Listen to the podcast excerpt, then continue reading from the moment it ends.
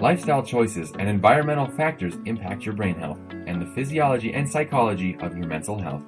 When you're ready to turn your brain on to get your game on, listen to In Your Head Radio. Now, here's your host, Lee Richardson.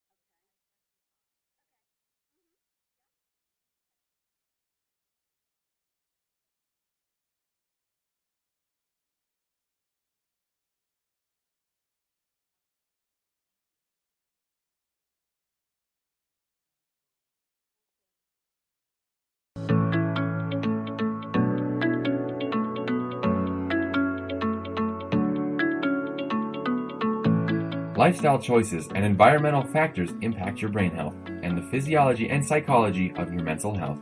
When you're ready to turn your brain on to get your game on, listen to In Your Head Radio. Now, here's your host, Lee Richardson. So, we have a great show today, a, a show that's really personally interesting to me. Lisa Strauss Lorick is a bereavement specialist. She lives on Long Island in New York State with her significant other. She has two children and three granddaughters. She has been living with death all her life. From the time that her mother died when she was two, her father died when she was 30, her adopted mom died when she was 46, and her husband died when she was 55. Her two support books are meant to show people that they are not alone and that they can learn from others who understand their situations. She offers one on one counseling based on her own circumstances and that of many others that she's spoken with. Her educational background in counseling supports that work. Remember that the journey is your own, but we can help and support you so that you don't feel alone. Lisa, thank you so much for being with me today. Thank you so much, Lee, and thanks for that introduction. I don't want anybody to think that I feel sorry for myself and have had a depressing life, okay? This is really about a celebration of life, whether you've only had 26 years, like my biological mother, or whether you've had 72 years, like my adopted mom, or whether you've lived a long life.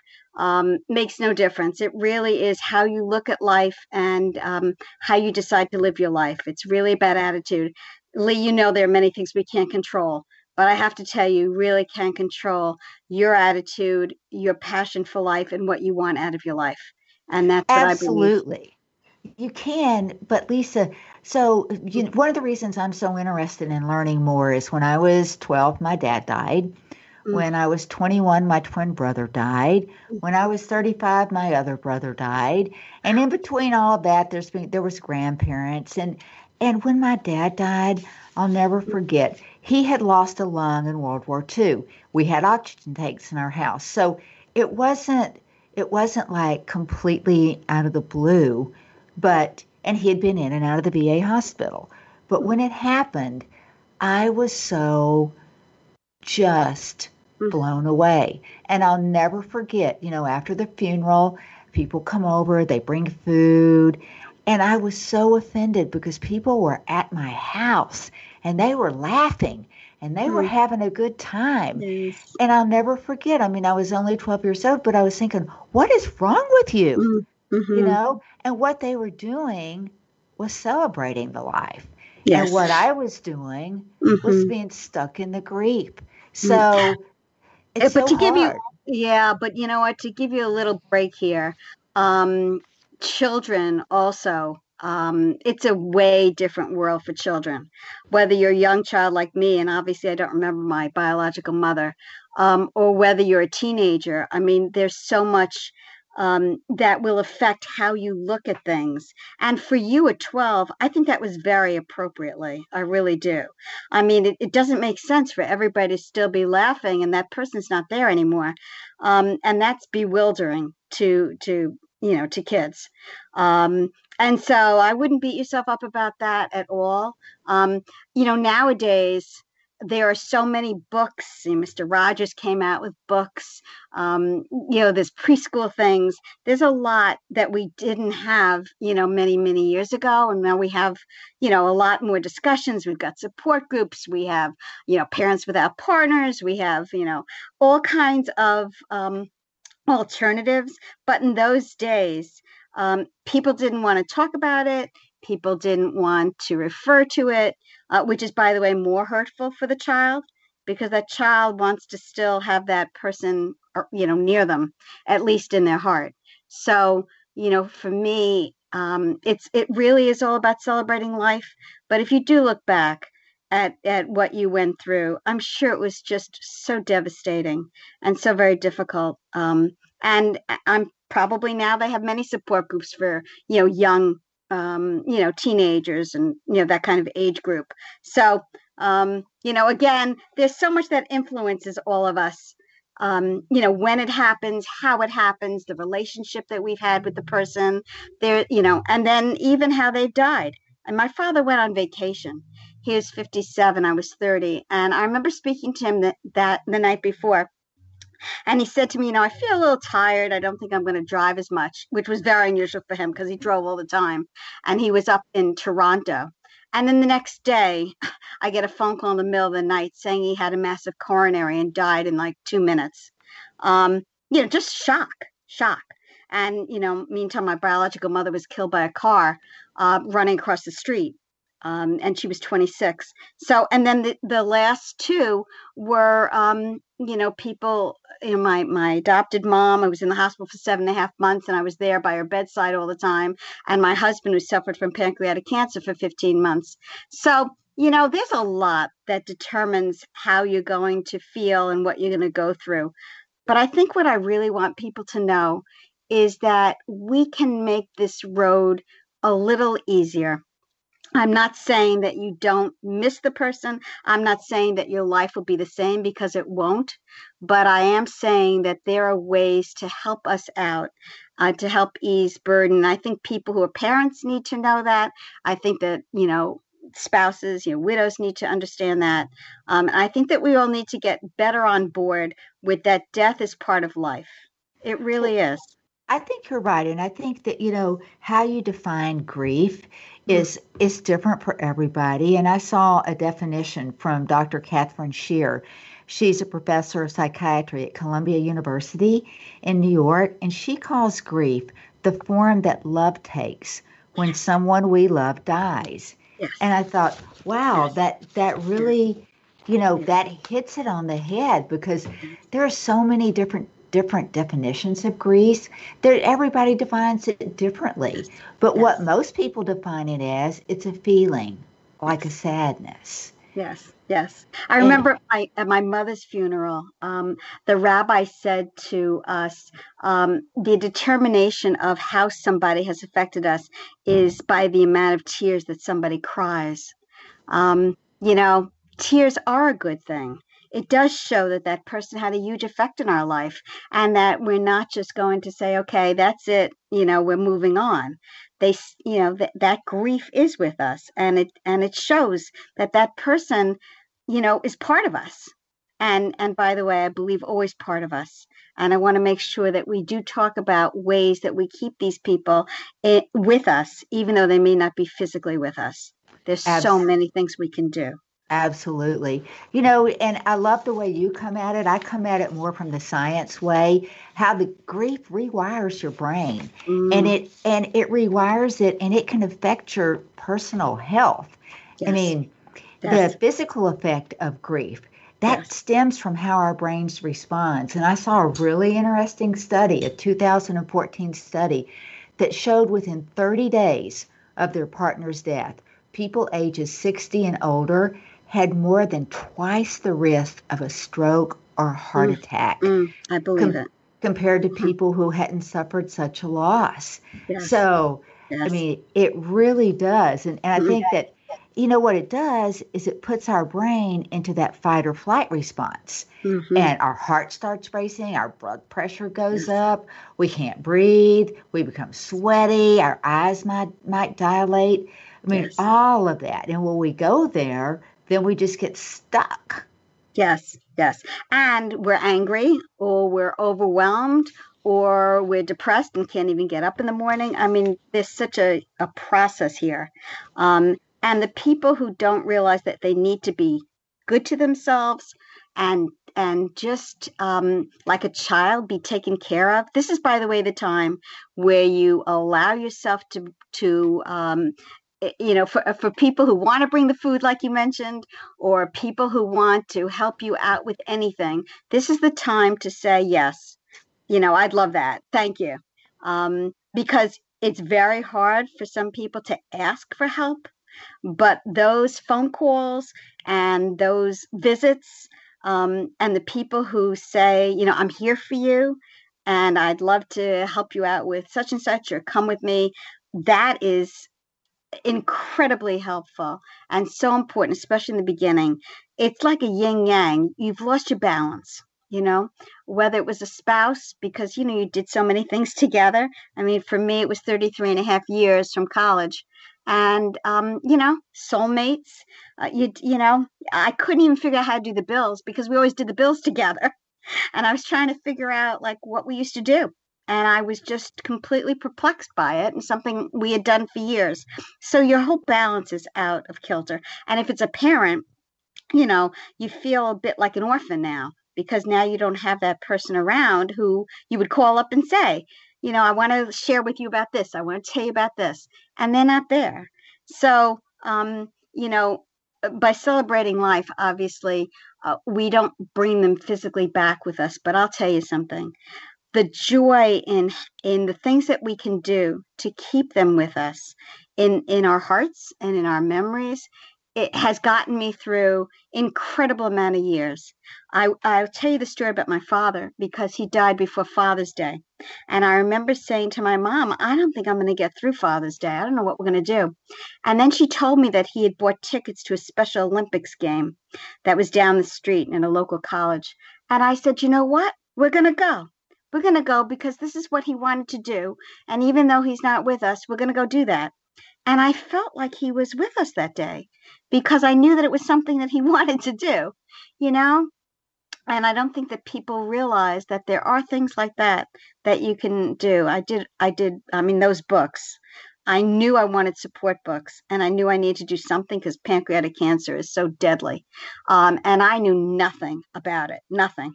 I didn't even know where the pancreas was, to tell you the truth, Lee. No, nothing. Um, and so that first support book was, you know, let's find some people who are going through the, who went through the same thing as me, and let's at least um, tell our stories. You know, the diagnosis and what were the treatments and where did we go? What did we do? What did we say? And I got 20 families to contribute to that first book, and all the I money. think that's amazing. it is. Because you know what? We're so unprepared for death. And for some of us, we feel so disoriented, some confused. We're like in a fog. And, you know, what the brain does is we try to disassociate from the emotional pain. So for you to reach out to those people uh-huh. and say, you know, it's okay, let's talk about it. I was on a listserv with thousands of people who all, you know, were affected by pancreatic cancer. And I put this out and I said, you know, my husband just died about a month or so ago. And I said, and I'm looking to put together some kind of support book. We wouldn't get paid. All the money goes to research for our local organization here called Lustgarten Foundation. And who's in? and a bunch of people said they would do it till they found out that it's going to take, you know, probably a couple months and it's going to take some real honesty and i want the stories i don't want you know things made up. Um, and i ended up as i said with 20 people who i'm still friends with today by the way. And i'm 12 years out most of them are about 10 to 11 years out. Um, and i had by the way four survivors in that first book Um, and uh, you know, we've connected obviously from tragedy, but each of us have have felt that we've done something important to help others. And then the second book, by the way, I decided that we should do a follow up. Like, what happens after all these years? And you know, the first year, the third year, the fifth year, the tenth year. What happens to us? What happens to our families? What are the changes in our lives? And so I put together the second book, which just came out on September 3rd. And out of those 20 families, I've got 12 of them. Um, and we all felt that we were doing something important by at least showing that um, life does go on. That's why I called it Families Move On. And life does go on, though it's not the way we thought it would be. None of us, none of us expected. You have no idea how life is going to change. You can plan, you can dream, whatever, but life just goes on and time just um, happens. And then you see that some things are amazing. Uh, they're they're amazing that they've happened. Um, Lee, I want to read you something because um, it's really the premise of this whole thing. In the back of my book, uh, and by the way, the cover at the back of it has my husband and I at our favorite place called Chittenango Falls in Syracuse. And that was 1975, okay? My partner and I, we've been together 10 years. My partner and I went back in 2019 to the same place. And I took a picture with him. And so the picture with my husband when we were at Syracuse and the picture of my partner now in front of the same place, it was just so amazing. Um, amazing to see that I could share that with him as well. Anyway, the back cover is a really beautiful poem that I want to read. Everybody who's listening to this, this is really the message about our loved ones and the people who have left us, okay? This poem is from Rabbi Sylvan Kamens, and it's just so lovely. So I'm just going to take a minute, okay, to read this. It says, At the rising of the sun and its setting, we will remember you. At the blowing of the wind and the chill of winter, we will remember you. At the opening of the buds and the rebirth of spring, we will remember you. At the blueness of the skies and the warmth of summer, we will remember you. At the rustling of the leaves and the beauty of autumn, we will remember you. At the beginning of the year and when it ends, we will remember you. For as long as we live, because you are part of us, we will remember you. That's beautiful. And you know, that we do remember those things. Yes. But it's hard for, for some people. I know Mhm. when my twin brother died at 21, I was driving Mm. over to meet him and I knew he I- I knew something had happened. I had Mm. to pull my car over Mm. because I immediately went into uncontrollable tears. I had to Mm. pull my car over and I was like, what is going on? Something's Mm. wrong. Something is wrong. And you know, for a long time when I thought of him, that's what I remembered. And it Mm. took time. It it Yes. took a lot of time to learn to don't you know, don't think about that. Mm. Think about the concert that you had gone to with him the month before. Think about how much you know how much fun you had laughing as you both were acting like idiots. Um, but it's it's hard because the way the brain works. I mean, the brain the brain's job is to take care of you. It's to protect you. It's the right side of the brain. It's constantly scanning for danger every day. And what does the brain remember? It hmm. remembers the negative. It hmm. remembers, it holds on to that. So it takes a lot of work. You have to really hmm. stop and think about what am I paying attention to? Ooh, Lee, I can't- negative. I you know what, Lee? I can't even imagine. First of all, uh, a sibling because I'm an only child, but secondly, a twin. So you're formed together. You share, you know, incredible genes um, together and a, and a life together. I, uh, to be honest with you, I can't even imagine what that must have been like for you.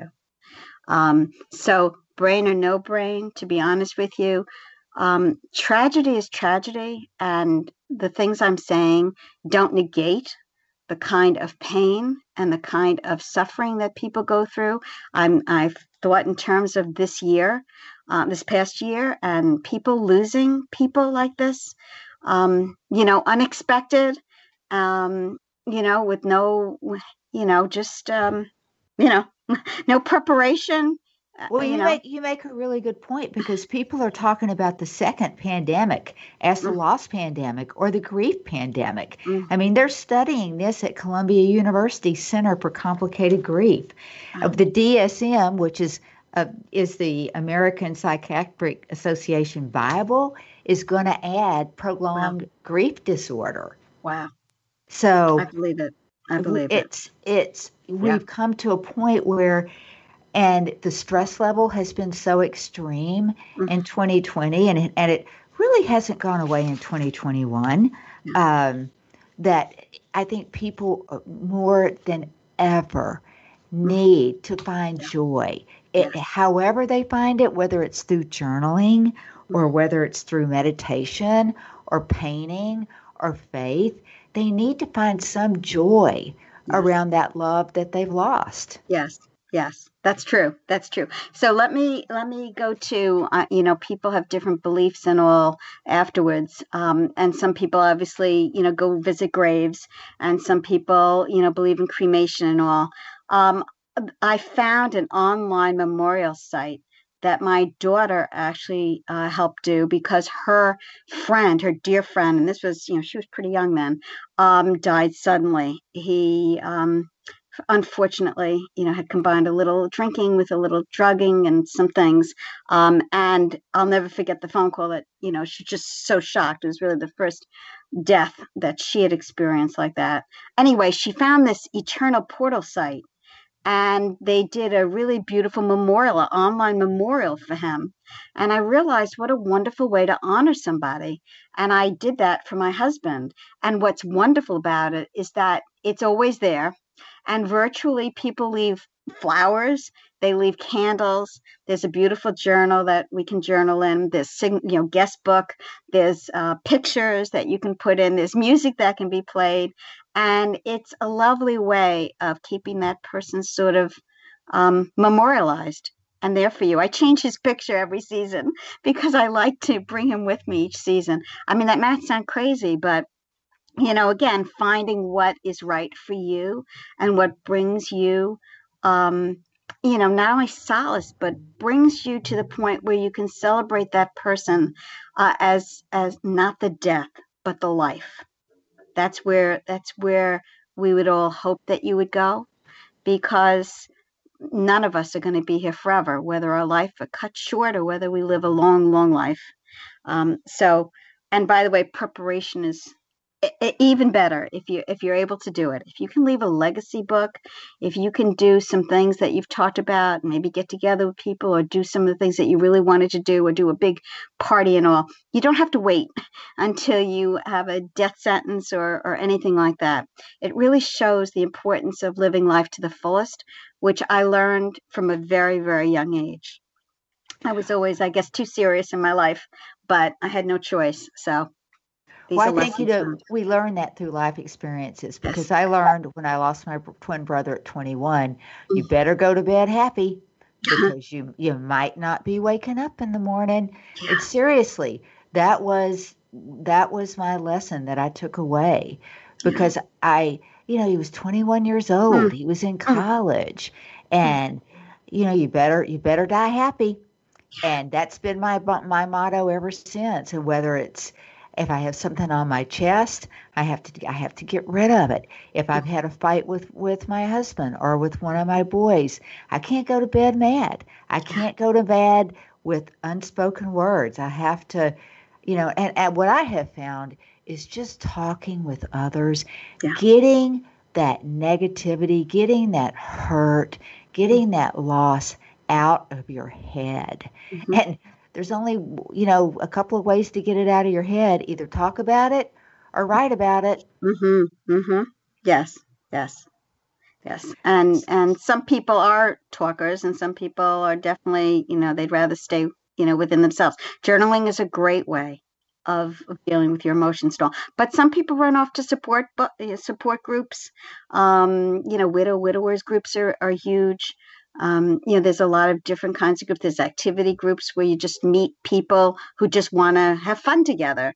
You know, just uh, just fun times as opposed to just sitting around and grieving and you know those bereavement groups that people say get them more depressed the important thing really is to find what works for you that everybody is different there may be similarities in grieving but that everybody's journey is different well i think you're right and i think the what I see with some of my clients when they lose somebody, they turn inward. They mm-hmm. become, you know, they just isolate themselves and that they don't feel like they they're connected with their friends and their family. They feel like they become strangers.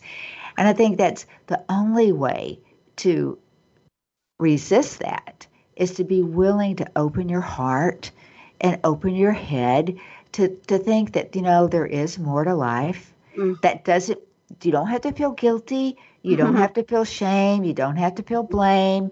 I mean, I did. Why am I 21 and I'm rocking the world? and why was he 21 and he you know mm-hmm. he lost the opportunity but mm-hmm. you don't have to feel that you just have to eh, you have to feel that i think there's a level of acceptance what do you think about that yeah, just accepting yeah. that things happen i think you come to terms with acceptance but it's a process okay because i think you have to deal first with anger or you know like you did you know why me and how come i'm here and that they're not i think that i think that you come to acceptance um, it's a as I said, I think that it's a journey to it, um, and then it's a moving on with your life. Without well, you know, you're right. Person. You go through the grief cycle. You go through the yeah. sad, the mad, the depression, the denial, and you go round and round and round. but eh, you know, in some people, that's a very difficult journey. They have yes. nightmares. I've had a client say, you know, I have nightmares about him dying and someone that died during COVID, and he died all by mm-hmm. himself. Mm-hmm. And, you know, my response to that was, you know, you should write him a letter and mm. tell him tell him how you feel about not being able to be there mm. with him. Mm. And whether you whether you read it to him or whether you share it with a family member, write that letter, get that out of your head. And that's a great amazing. idea. Well, yeah, she did. Yeah. And she told me that afterwards she read it to him and she said, I know it, I know he heard it because I felt him.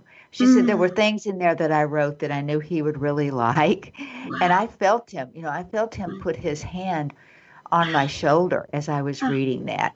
That's She's beautiful. do you think, do you think wow. that's real? And I said, Absolutely, I think that's real. So we've got, there's so much joy that can be expressed around death. And we're going to take a break, and when we come back, I know you have some specific strategies that mm-hmm. you can share. Mm-hmm, I do. We'll be back after these messages. Close your eyes and imagine living your life without limits. Where would you go? Who would you meet? What would you do? During an Uncover Your Hidden Genius session, you will discover what's keeping you from living your life with purpose, passion, and fulfillment of your potential. You'll get a clear vision of the steps you need to take to uncover your hidden genius so that you can live a life without limits. Sessions can be done over the phone, Skype, or in person. Find out more at www.joycebufordempowers.com or by calling 903 287 0747.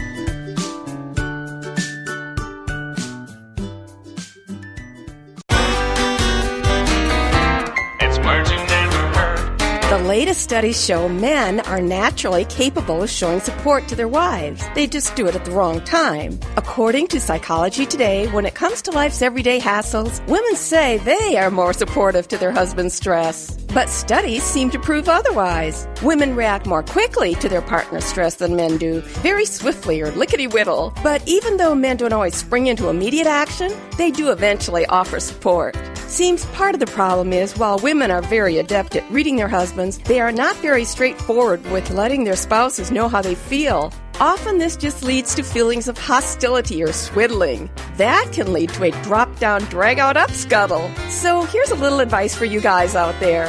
No woman has ever shot a man while he was doing the dishes. It's words you never heard. I'm Carolyn Davidson, and you can have fun challenging your words you never heard vocabulary with my free app, Too Funny for Words.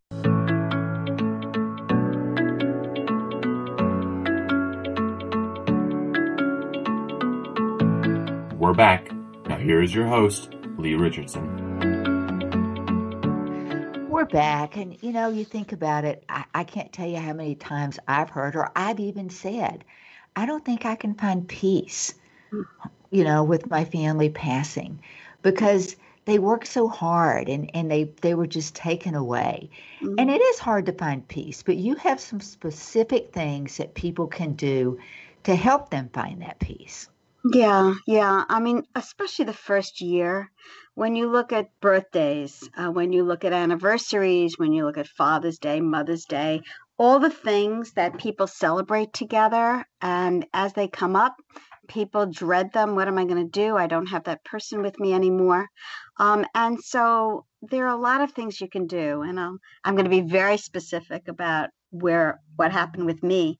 With my father dying in 1984 um, we went on a trip a couple of months after and uh, we were we were in washington d.c um, and barbra streisand's one of my absolute favorite performers just a gifted person um, and uh, my husband saw a, a huge banner saying this new movie that had just come out called yentl I knew nothing about that movie. I didn't know what it was. I didn't know what it was about. I had no clue. And he said, Well, let's go. You always like Barbra Streisand. I go to this movie and I cannot believe that it's about a father and a daughter. Um, and I and at the very end of the movie, if you wait until all the credits are done, she says, and it's written, uh, this is dedicated to my father and all of our fathers. And I sat there saying, wow, it's like the universe sent me this movie. Um, and so for my father's birthday every year, I've played that movie since 1984. And I feel every year that I play it, I just relive the beautiful love that my father and I had together and the life we had together for 30 of my years. And I'm grateful. And it brings him it isn't depressing. It brings him to me. It brings him with me. Um, and again, these strategies are just mine. People will find their own. People will find what feels comfortable for them.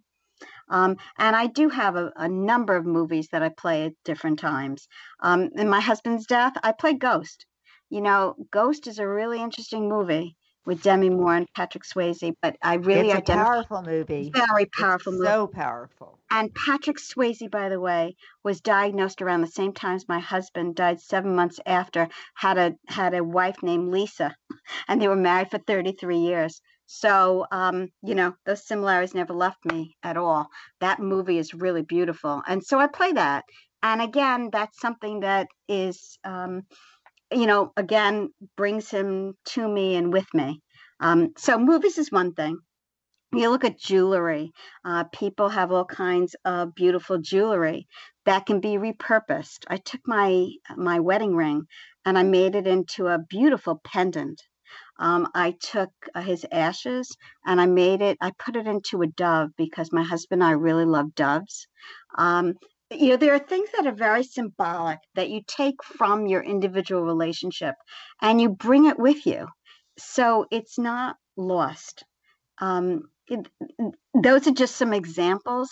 Um, and anything else that you know you either used to do or do differently i'll tell you something that I've done differently, but that it still brings out something important. So my husband and I celebrate something called the winter solstice.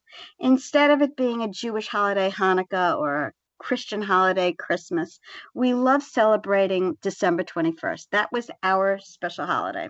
And that was a day that we would plant a really nice evergreen, like usually a pine or something, real live tree. The tree um, different from a Christmas tree, had life things on it, not you know not ornaments, but life uh, hangings. How I describe it, but things, places that we went to, things that the children made. So it was sort of a tree of life, I guess you'd call it. And we would always have fondue. Um, I mean, you know, we had traditions, okay.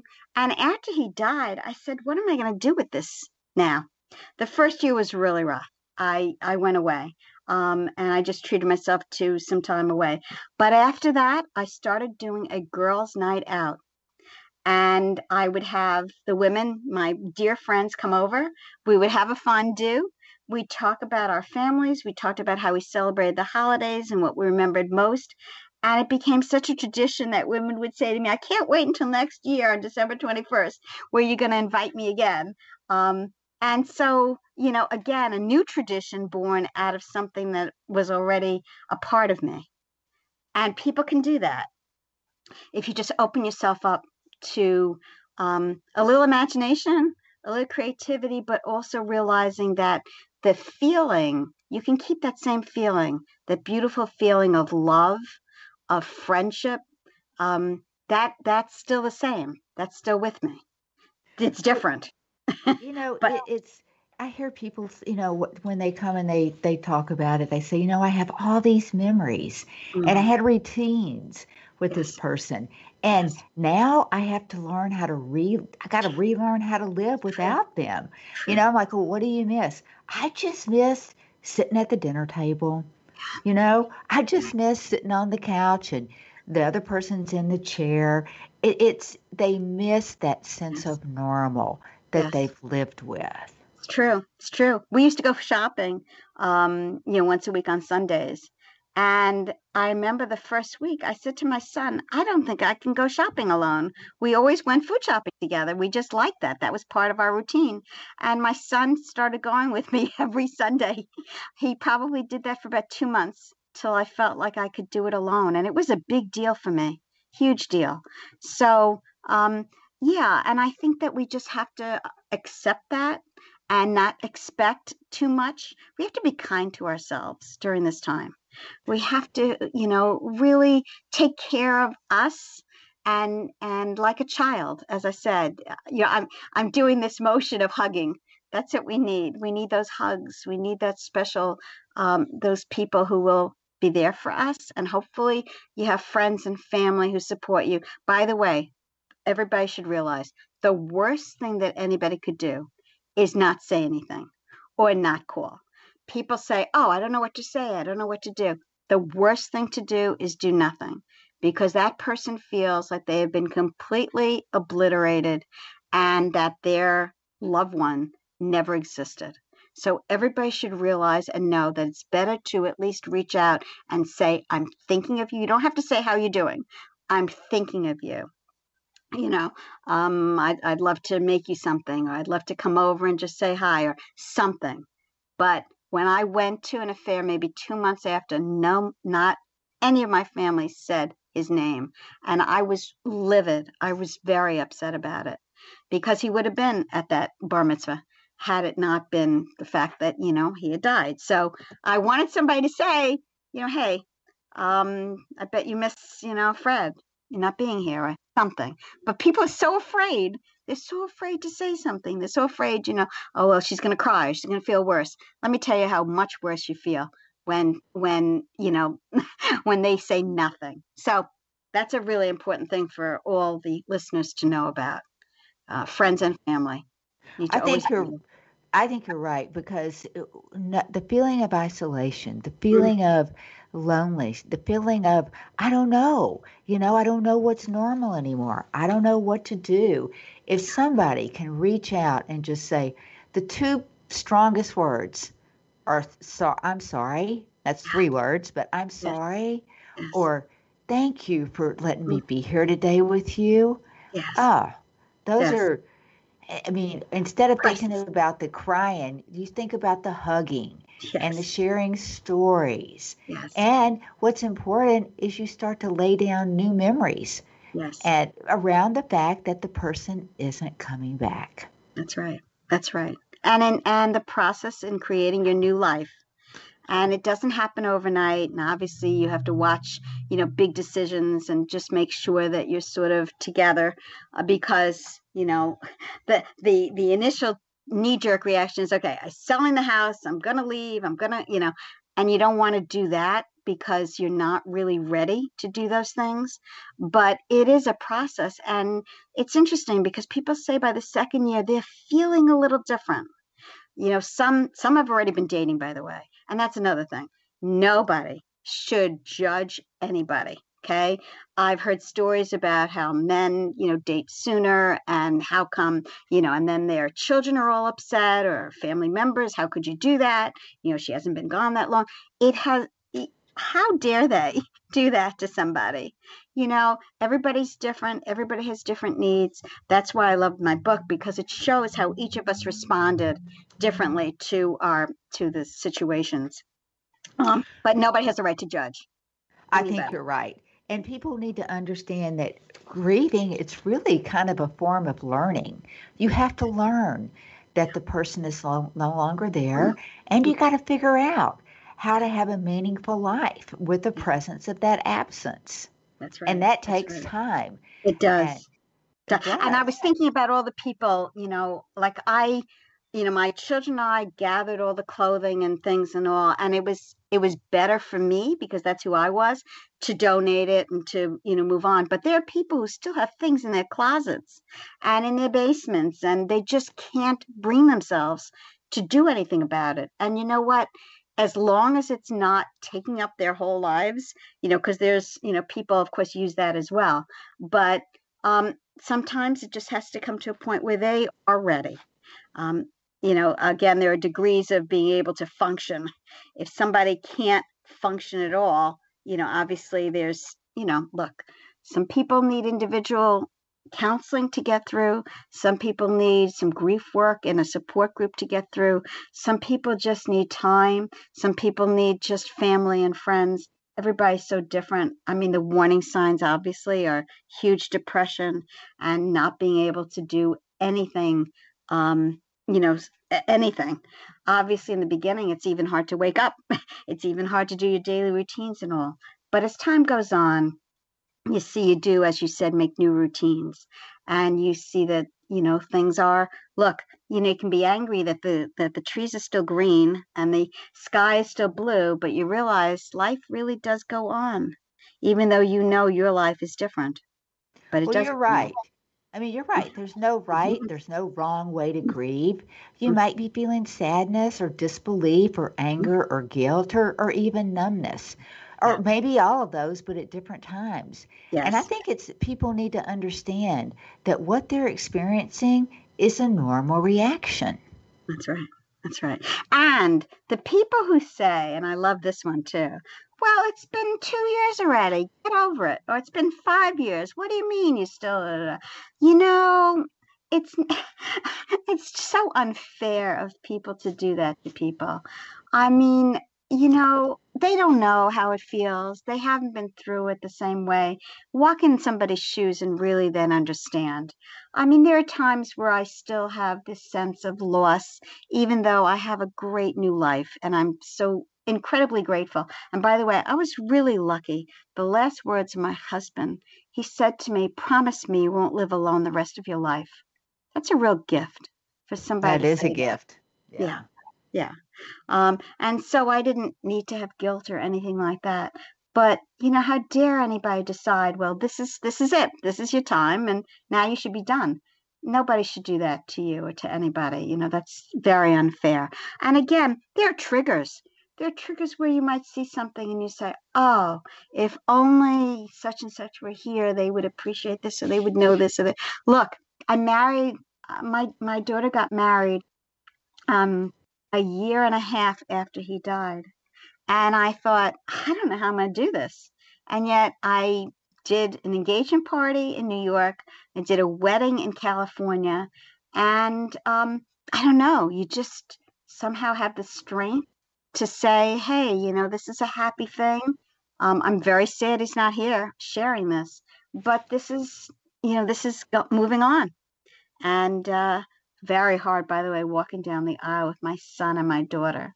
Very hard. That's where it really, really hit me. But you know, it was a beautiful wedding, and it was it was so lovely. Um, so you know, again, these things come in waves. I have three grandchildren, and you know how I keep him alive to them. I say, you know, Grandpa Fred used to like such and such, and now they say to me, well, didn't Grandpa Fred do this, or didn't he like this? And you know what? That brings such a smile to me. You know, that's really that's how legacy is. That's how somebody that's how somebody stays alive. with us.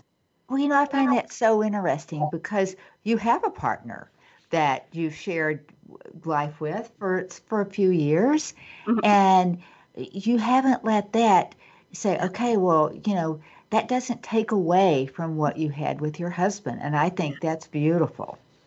You know what helps? Um, I think that a fellow widower who has also had a really good marriage. Um, you know, number one, we talk about it with each other, so it's not like we're threatened. It's you know, we each of our marriages are part of who we are and, and our lives, and so I think that that loving each other well means accepting all the parts of our lives that we didn't even have together. I mean, 10 years is very different from 33 years or for him 38 years. Um, so you know, and you're lucky when you and I'm very grateful that you can if I can find that again. Um, and I and I, you know, believe me, I'm really fortunate to find it again. The important thing, by the way, is not to compare because he's very different from my husband, and I'm sure I'm very different from his wife, and that's fine and that's good actually because you don't ever want to replace. You're not replacing somebody. What you're doing is you're you're living your life and you have your new life that you're creating. So, very important. Well, I think, you know, when you stop and think about what the country has been through in the last mm. year, mm. the amount of just uh, unexplained deaths, yes. just, and, and there could be a tremendous sense of dread and negativity around that. And I'm sure for some families that there is. Yeah. And because it's it's when you think about the COVID virus, where did mm. it come from? Yeah, That's yeah. not fair. I mean, I've had clients say that have done nothing. They have been the safest people I know, and they they have been they've caught it. Yeah. And yeah. it's like why, Lee? How? You know, what, when, where? And the only thing I can say is, I honestly don't know. That's right. And it's so arbitrary. But you know what? Think about this life is really arbitrary. You know, I mean, my my mother, you know, running across the street and she was pregnant. You know, I mean, arbitrary things. You just now, this of course is bigger because so many more people were affected. I mean, huge. A pandemic is huge. Um, and then, of course, lack of closure and all that. Um, but again, it shows us that life is really precious and that you have to value. I mean, it, shows what's really important in life. If people didn't realize it before, boy, it's it's really evident now. Those friendships, those relationships, um, boy, really important of being locked together. you see, I guess, the best and the worst, you know, of people. Um, but you also have to appreciate life, you know. Well, you do, and and when you think about it, technology has mm-hmm. enabled us to communicate in all different kinds of ways. There's nothing more natural than walking up and putting your hand on somebody's shoulder and giving them a hug. And no, we're not going to be doing that today. Right, right, but you, right. But you can still connect yes, through a virtual. You know, virtual grief group or, yeah. you know, being on the computer to me sounds the opposite of healing. but, mm-hmm. but if that's one of the only options that you have, it can be very therapeutic. Lee, let me tell you, every day since and I used to visit my grandchildren in California every 3 months, okay, and they're young children. Every day I'm on Duo and I play. I probably play for at least an hour, maybe more, and each child gets special time. And we do everything from Barbies to lo- to Legos to uh, pretend things. They call it human play. Um, and that time is really special. And of course, they read to me and, and all. And that, I mean, if we didn't have that, I wouldn't have any connection with them. So I'm grateful for technology. I really am. I am too. And I think that as isolated as we've become, you know, it, there is some, it has offered us some level of being able to stay connected. You know, one of the things that has come up a lot when I talk with people about grief is prayer. Mm. And that hasn't come up in our conversation. Mm. Yeah. Um, so, you know, I find that people have different levels of faith. Okay. Um, and people have sometimes more organized levels of faith and they're, quote, religious. And other people are not so organized and don't have, you know, maybe an organized religion. And I think it's a very personal choice. It, it, it isn't something that I um, that I've really needed or identified with, or something that's been part of me.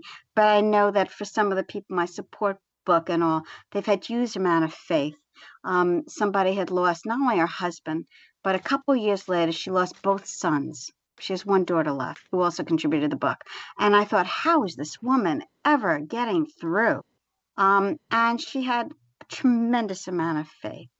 Um, and in between that, she had breast cancer. I mean, you know, just a lot of things happened to her in her life. And she's she remarried. Um, they have a beautiful relationship. So I think that you know, well taken. I think that everybody finds what is comforting to them, and faith and prayer is boy. Do do whatever you feel is right for you. Um, you know, even even at the end, people are looking to faith, and people are asking questions of our spiritual leaders and all. Um, you know, we we as a, again, you know, you go through the journey, and it's a personal journey, and you find out what seems to give you the most amount of comfort and what you need, and and you have to allow yourself your needs to be filled in your own personal way. So important. Well, you do. And I know my mother turned to faith after losing her husband and then her son. Mm-hmm. And, you know, that really that was part of her healing process. Mm. And I think that whatever whatever heals us for, you know, whether it's meditation, whether it's faith, yes. whatever calms you down, whatever yes. gives you that feeling of contentment and joy, that's where you turn. What's right for me may not be right for anybody else. Yes, yes. And some people, by the way, decide to do something like, you know, obviously I did the book. Some people start a foundation, some people start some kind of cause. Um, I'm involved right now with an end of life doula who helps people who have been given a terminal diagnosis. And we have a YouTube channel right now called The Sands of Time, The End of Life Journey and Beyond. And we felt that this was a really good way of um, discussing different areas and different uh, situations and points that people would then identify with or be prepared for. So that's another way for us to, um, you know, to reach out to people. You know, again, technology, by the way. I mean, we are recording these YouTube, uh, you know, videos and talking about these very sensitive personal topics which really do need to be discussed so that people don't feel they have to do this alone. Absolutely. Absolutely. Yeah. Yeah. If, if I could mention the two books again, just so that people are aware. Uh, oh, uh, the, of course. The first book was Pancreatic Cancer. It's a family affair. And the second one is Pancreatic Cancer Families Move On. Um, and they're both on Amazon, but they're also on my website, which is www.familiesmoveon.com. And um, when people buy from me direct, I give half the money to um, the Lustgarten Foundation. When they buy from Amazon, I get some royalty, and whatever I get, I send it over to Lustgarten. But again, they're the world's largest private funder of pancreatic cancer research. They're here on Long Island in New York.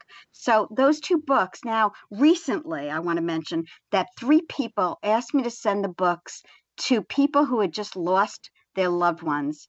Um, and they had not died of pancreatic cancer, but they felt that a support book like this about moving on with the with their lives would be very helpful to them. They wouldn't feel alone. And I'm really grateful that they recognize that it is support and that they can at least feel like they're not going through this alone. So the book has also done that for people, and I'm I'm thrilled about that. Well, I think that one of the things that, that you've done for me today is just helped me to understand that death is not an end. Mm-hmm. It's it's also a new beginning. Yes. And that's you know, that's a mouthful because mm-hmm. if you've just lost somebody yes. and you can't breathe, your mm-hmm. heart starts every time you think about it, you get shaky, you get nauseous, you know, your eyes dilate, you have all mm. these things going on in your body. It's hard to think about that. And if you're out there and you're struggling with mm-hmm. those physical symptoms, breathe. Just mm-hmm. breathe. Breathe into it. Long, slow, deep breaths. And there's a number of apps that you can get to put on your phone. There's a number of things out there that can help you. But my final word is breathe. Lisa, we've got about a minute left. What's your final word? My final word is thank you so much for giving me the opportunity to speak about this. This is so important that people recognize that they're not alone and that they don't have to go through all this alone. And that death is part of life. And we need to celebrate life even when we don't have our loved ones with us anymore. And I can't thank you enough for this opportunity, Lee, to uh, to reach out to everyone and hear this. Well, I appreciate that very much. And I just want to mention again that your husband's online memorial mm-hmm. website, mm-hmm. what that mm-hmm. is, because for people that are considering that, it helps to mm-hmm. see something. So that is the internal portal. E- eternal. E T E R. Eternal portal. Yeah. Dot com. Eternal portal. Yeah. Backslash tributes backslash Fred Strahs. S T R A H S. Thank you. No, thank you for sharing your story with us and for being with me here with me today. Mm, my pleasure. Thank you.